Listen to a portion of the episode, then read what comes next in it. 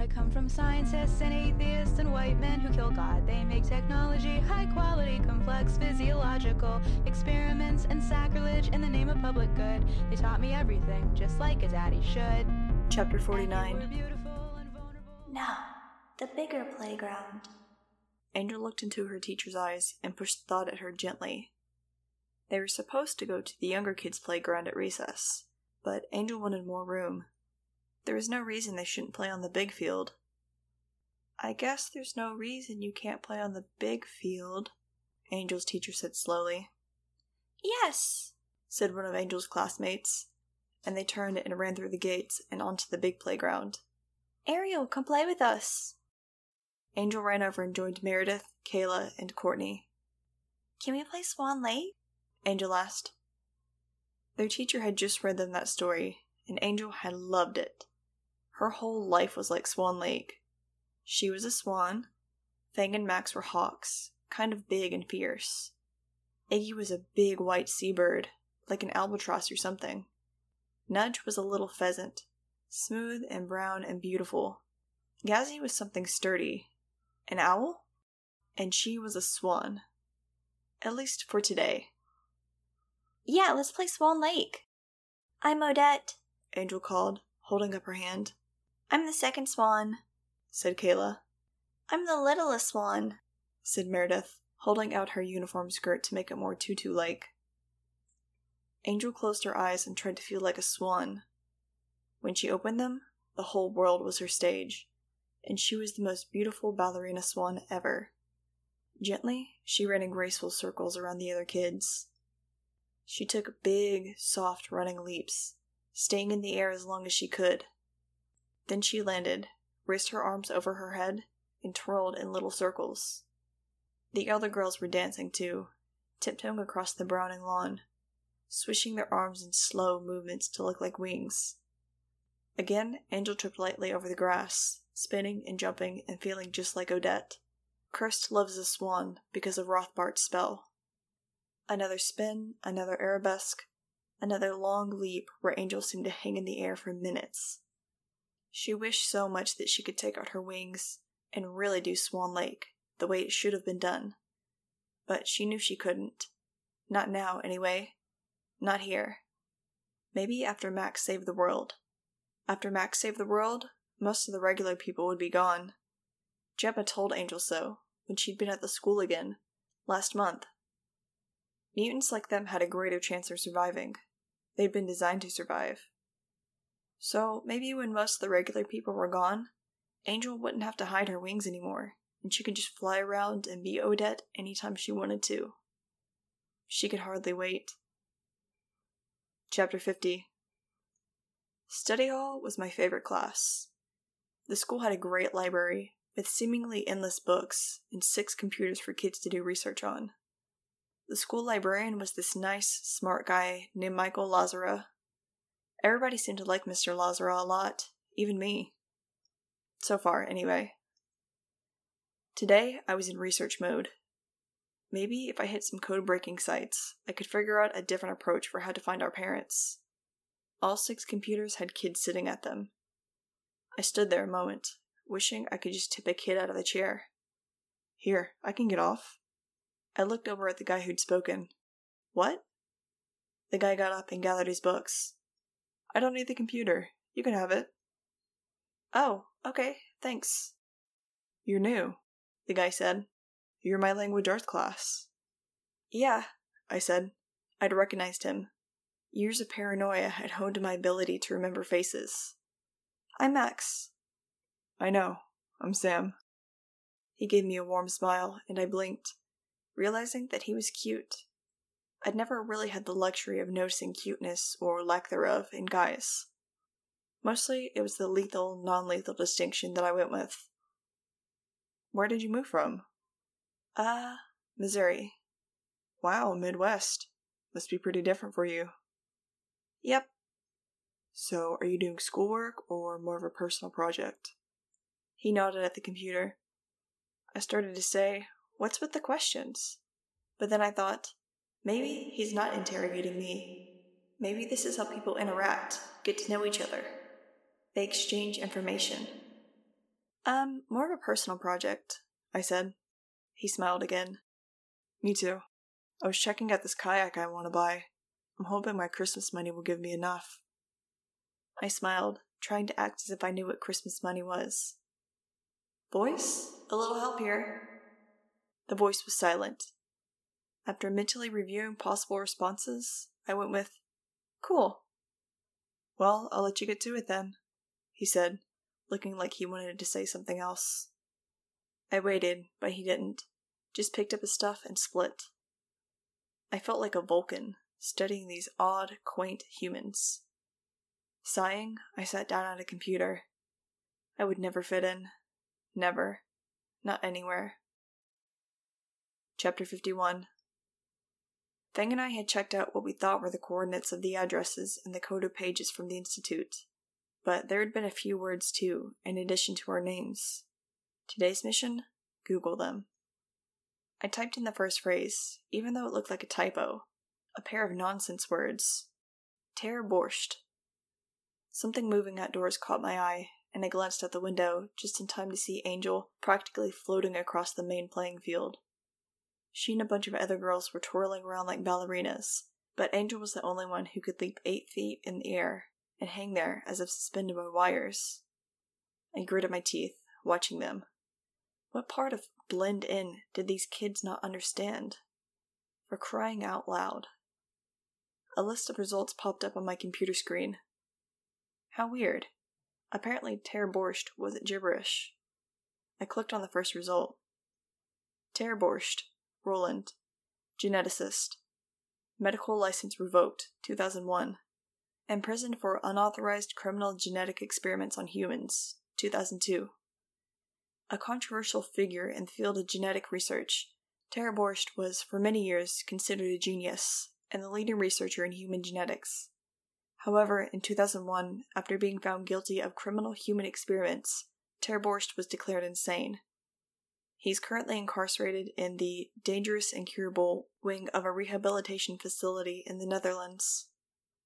But holy moly. Food for thought. I tried to remember what other words had shown up in the coded pages. Sit up! A voice snapped, and I turned to see the headhunter, Mr. Pruitt, leaning over some terrified kid at a study table. The kid quickly sat up straight. In the background, Mr. Lazarat was rolling his eyes. Even he didn't seem to like Pruitt. Mr. Pruitt banged his walking stick against the table leg, making everyone jump. This isn't your bedroom, he said snidely. You may not lounge about like the do nothing slug you no doubt are at home. In this school, you will sit up straight, as if you actually had a spine. He was going on and on, but I very quietly picked up my books, slithered out of my chair, and slunk out the library's side door. I could do without a dose of hateful today. Thanks. Chapter 52 I walked down the hall as quickly as I could, without making any noise. Ter Borcht, evil genetic scientist. Gee, one of the family. Had I ever heard that name before?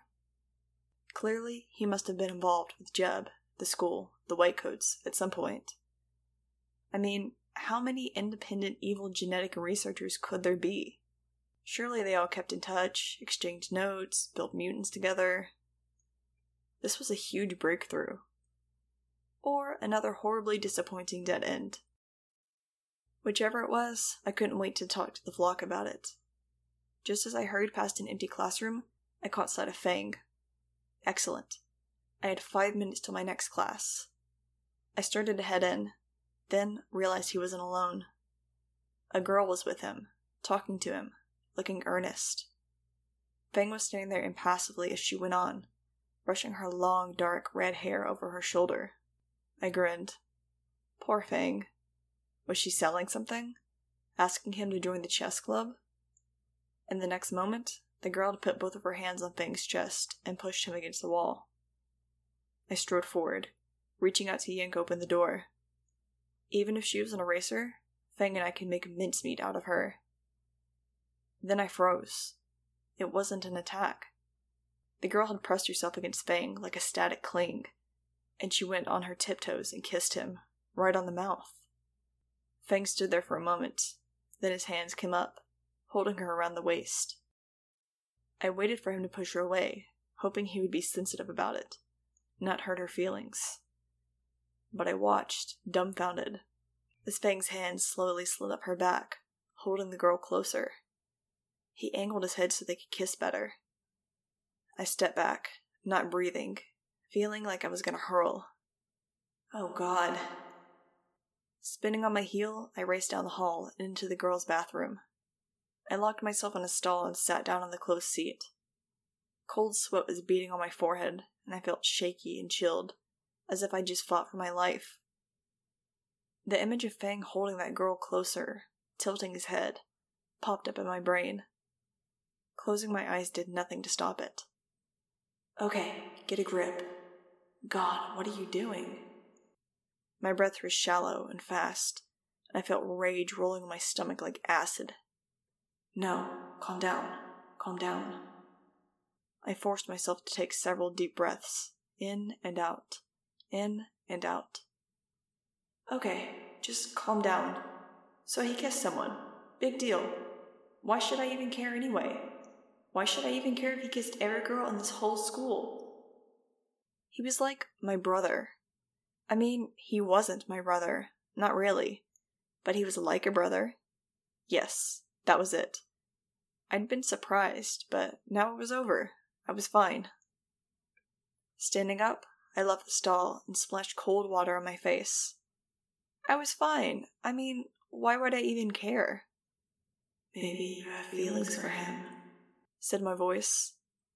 No, the voice couldn't ever respond when I really needed it to.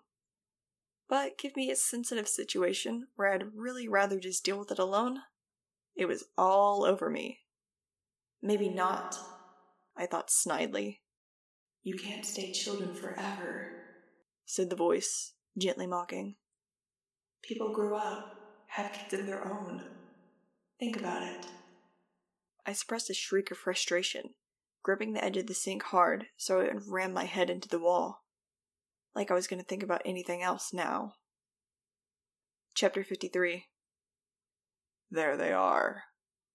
Ari focused the binoculars on the small group on the road, maybe a quarter mile away, walking to their perfect home from their perfect school. Wasn't that special? He looked into the back of the van. Six erasers, already morphed and eager for action, sat waiting for him to give the word. The new Max was sitting in the back with them, wearing headphones. She's up on her soapbox again, the new Max said. Ari snorted. Max, the original Max, was so full of herself, so tougher than thou. She ran those kids around like they were her slaves. Slaves. There was a fun idea. Picturing the mutant bird freaks as his personal slaves cheered Ari up. He would make them do everything, take care of everything. They would bring him food and remind him to take his pills, and Max would rub his shoulders where his wings hurt. That would be so great. A tiny buzzer went off. His watch timer. Ari popped a handful of pills and reset the timer. Unfortunately, he wasn't going to get to make them his slaves. Fortunately, he still got to kill them. I swear, that girl wouldn't be happy anywhere, the new Max said, sounding disgusted. Let's give her something to be unhappy about, Ari said, and hit the gas pedal. His heart started pumping with anticipation. He hated Max, but he loved fighting her. No one else was as exciting, as much of a challenge. Not even Fang. And every time they fought, he learned more about how to defeat her. Someday, he would have the last punch, see the surprise on her face. In seconds, the van had caught up to the group, and they wheeled around at the sound of tires. Want a ride, kids? asked the eraser in the passenger seat, who hadn't morphed yet. What, no candy? The original Max practically snarled. Then her eyes fell on Ari. A laugh rose from his chest as he slammed on the brakes. He loved it, seeing the flare of hatred and fear in her eyes when she looked at him. Showtime, folks, he shouted. Max is mine. The erasers poured out of the back of the van before it had even stopped. Time to play. Chapter 54 So, again, Ari was alive? Ari was back? I needed to think about that later. Happy now? Fang muttered at me, and I took a second to scowl at him before launching myself at the closest wolf boy. The sad thing was, I was happier. Well, not happy exactly, just more on solid ground. A boy from class talking to me? Complete washout.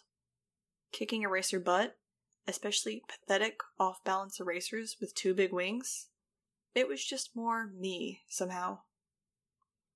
Within moments, I had cracked one's kneecap with a hard side kick, and he crumpled to the ground. Very cheering. Watch it, said the voice, just before another one clipped my jaw, swiveling my head. Go with the flow. Okay. I went with the momentum, completed the turn, and came out swinging with a hard right that smashed his jaw. Howling with pain, he fell to his knees, holding his face. Seconds later, he bounced up, his eyes red with fury, and time to have Gazzy smack both hands over his ears, blowing his eardrums. Screaming, he went down again. Fang had taken out one and was working on Ari. A quick glance showed me that Angel was dealing with a female eraser, using her mind control to make the eraser run headfirst into a tree. Hard. Youch. Then Angel flashed me an angelic smile, and I remembered again that we had to have a clear the air ethics talk sometime soon. Max, focus. A huge thud against my back knocked the wind out of me. Wheezing for air, I rolled to see Ari, grinning, swinging hard at my head. I ducked, whirled, put all my weight into a roundhouse kick that spun him sideways and almost knocked him off his feet. The other racers were mostly down for the count. It was me against him. Slowly, we circled each other. Ari grinned, and fury washed over me, coloring everything red. Out of the corner of my eye, I saw Fang herd the younger kids into the woods, and then up into the air. Cute uniform, Ari sneered, showing his sharp canines. It's a good look for you. Where'd you get those wings? I countered. Walmart? I kept my weight centered as we circled each other like tigers. The other erasers were staggering back to the van, piling into it like circus clowns. Ari saw them.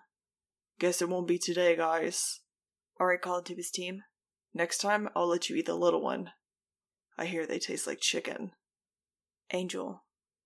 Growling, I lunged for Ari. He stepped aside and swung at me. I easily ducked. Rage fueled my fight, and I did a quick running start, then hit him with a flying sidekick, both feet ramming hard against his ribs. He fell over heavily, banging his head on the road. I jammed my foot against his neck and leaned over him. How many times do I have to kill you? I snarled. Rough estimate. I saw fiery hatred in his eyes, and it really hit me. This wasn't even Ari any longer, the little kid who'd watched us from a distance when we were at the school. His own father had turned him into a monster, and any Ari that was left was being burned away from the inside. The idea made me feel sick, and I took my foot off his neck and stepped back. Ari sat up quickly, gagging. Point to you this time, he said, his voice raspy as he rubbed his neck. But you have no hope of winning. He jumped to his feet. I'm just playing with you, like a cat with a mouse. I was already backing toward the woods, unfolding my wings, ready to leap into the air. Yeah, I said, my voice dripping with hostility. An awkward Franken putty tad against a fierce, bloodthirsty, undefeated, well designed mouse. His lip curled and he lunged at me again, but I'd already done it up and away and was hovering about fifteen feet off the ground. I rose higher and watched Ari stomp heavily to the van and throw himself through the back doors. Inside the van, I caught the barest flash of blonde streaked hair. None of the erasers had long straight hair. Hey, and thanks for listening to another episode of Maximum Crime, a Maximum Ride bootleg audiobook podcast thing. I am your it Marky, and I don't really have much to say this time. just the normal stuff, like if you would like to leave a rating and review on your podcatcher of choice, that would be really cool of you. And if you want to get in contact with me, you can email me at maximumcrimepod at gmail.com or hit me up on my Tumblr over at maximum crime pod. Alright, I think that's all I gotta say for this time. So until next time, fly on.